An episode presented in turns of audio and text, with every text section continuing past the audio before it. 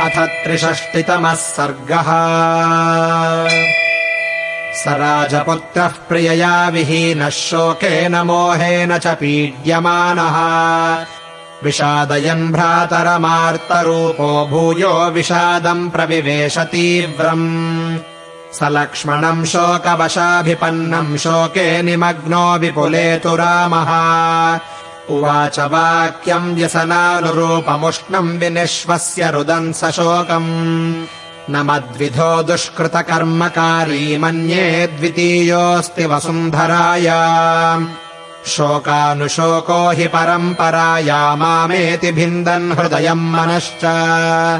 पूर्वम् मया नूनमभीप्सितानि पापानि कर्माण्यसकृत्कृतानि तत्रायमद्यापतितो विपाको दुःखेन दुःखम् यदहम् विशामि। राज्यप्रणाशः स्वजनैर्वियोगः पितुर्विनाशो जननी वियोगः। सर्वाणि मे लक्ष्मणशोकवेगमापूरयन्ति प्रविचिन्तितानि। सर्वम् तु दुःखम् मम लक्ष्मणेदम् शान्तम् शरीरे वनमेत्यक्लेशम् सीतावियोगात् पुनरप्युदीर्णम् काष्ठैरिवाग्निः सहसोपदीप्तः सा नूनमार्या मम राक्षसेन ह्यभ्याहृताकम् समुपेत्य भीरुः।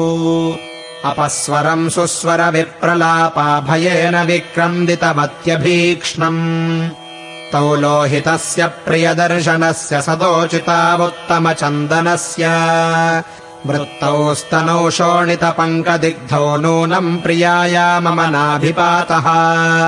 तच्छ्लक्ष्णसुव्यक्तमृदुप्रलापम् तस्यामुखम् कुञ्चितकेशभारम्। रक्षोवशम् नूनमुपागताया न भ्राजते राहुमुखे यथेन्दुः।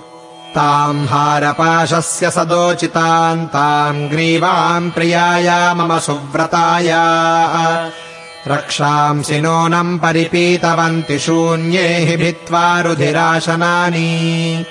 मया विहीना विजने वने सा रक्षोभिराहृत्य विकृष्यमाणा।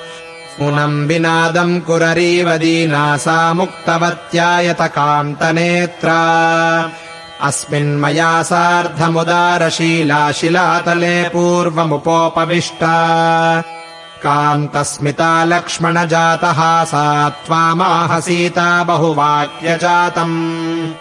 गोदावरीयम् सरिताम् वरिष्ठा प्रिया प्रियाया मम नित्यकालम्। अप्यत्र गच्छेदिति चिन्तयामि नैकाकिनीयाति हि सा कदाचित्। पद्मानना पद्मपलाशनेत्रा पद्मानि वा नेतुमभिप्रयाता तदप्ययुक्तम् न हि सा कदाचिन्मया विना गच्छति पङ्कजानि। कामम् त्विदम् पुष्पितवृक्षषण्डम् नानाविदैः पक्षिगणैरुपेतम्। वनम् प्रयातानु तदप्ययुक्तमेकाकिनी साति बिभेति भीरुः। आदित्यभो लोककृता कृतज्ञलोकस्य सत्यानृतकर्म साक्षिन् मम प्रिया सा क्व गता हृता वाशंसस्व मे शोकहतस्य सर्वम्। लोकेषु सर्वेषु न नास्ति किञ्चिद्यत्तेन नित्यम् विदितम् भवेत्तत् शंसस्व वायो कुलपालिनीम् तामृता हृता वा पथि वर्तते वा।